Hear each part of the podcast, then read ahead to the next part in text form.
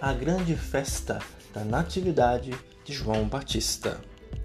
João Batista, filho de Isabel e Zacarias, veio ao mundo com a missão de preparar o povo para a chegada do Cristo, o Cordeiro de Deus.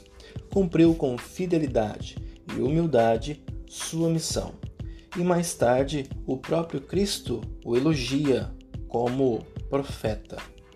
Foi portador da mensagem do Senhor, não buscou a si mesmo e com a chegada de Cristo retirou-se humildemente. Deus espera que em cada dia nasçamos em seu amor e, como cristãos, vivamos na humildade.